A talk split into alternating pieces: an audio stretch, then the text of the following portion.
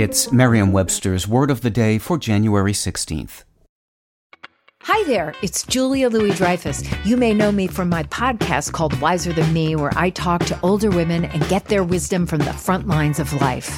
I was amazed by how many people told me our show made them look forward to getting older, which is why I'm here to talk about season two of the show. Sally Field, Billie Jean King, Beverly Johnson, Ina Garten, Bonnie Raitt, just to name a few.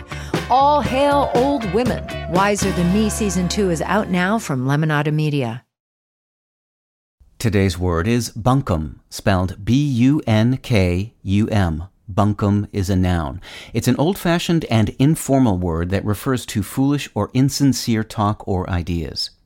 Here's the word used in a sentence from The Conversation by Mark Lorch.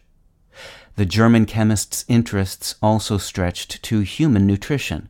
He became convinced the juices that flowed out of cooked meat contained valuable nutritional compounds and encouraged cooks to sear the meat to seal in the juices.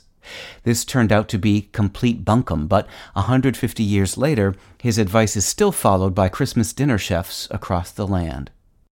Some words in the English language have more colorful histories than others.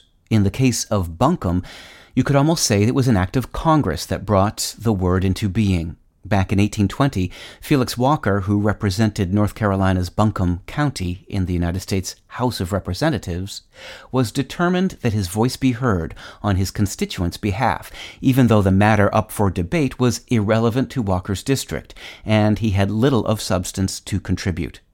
To the exasperation of his colleagues, Walker insisted on delivering a long and wearisome speech for Buncombe his persistent, if insignificant, harangue made the word bunkum a synonym for meaningless political claptrap and came later to refer to any kind of nonsense.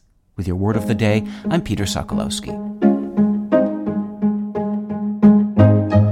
Visit Merriam-Webster.com today for definitions, wordplay, and trending word lookups.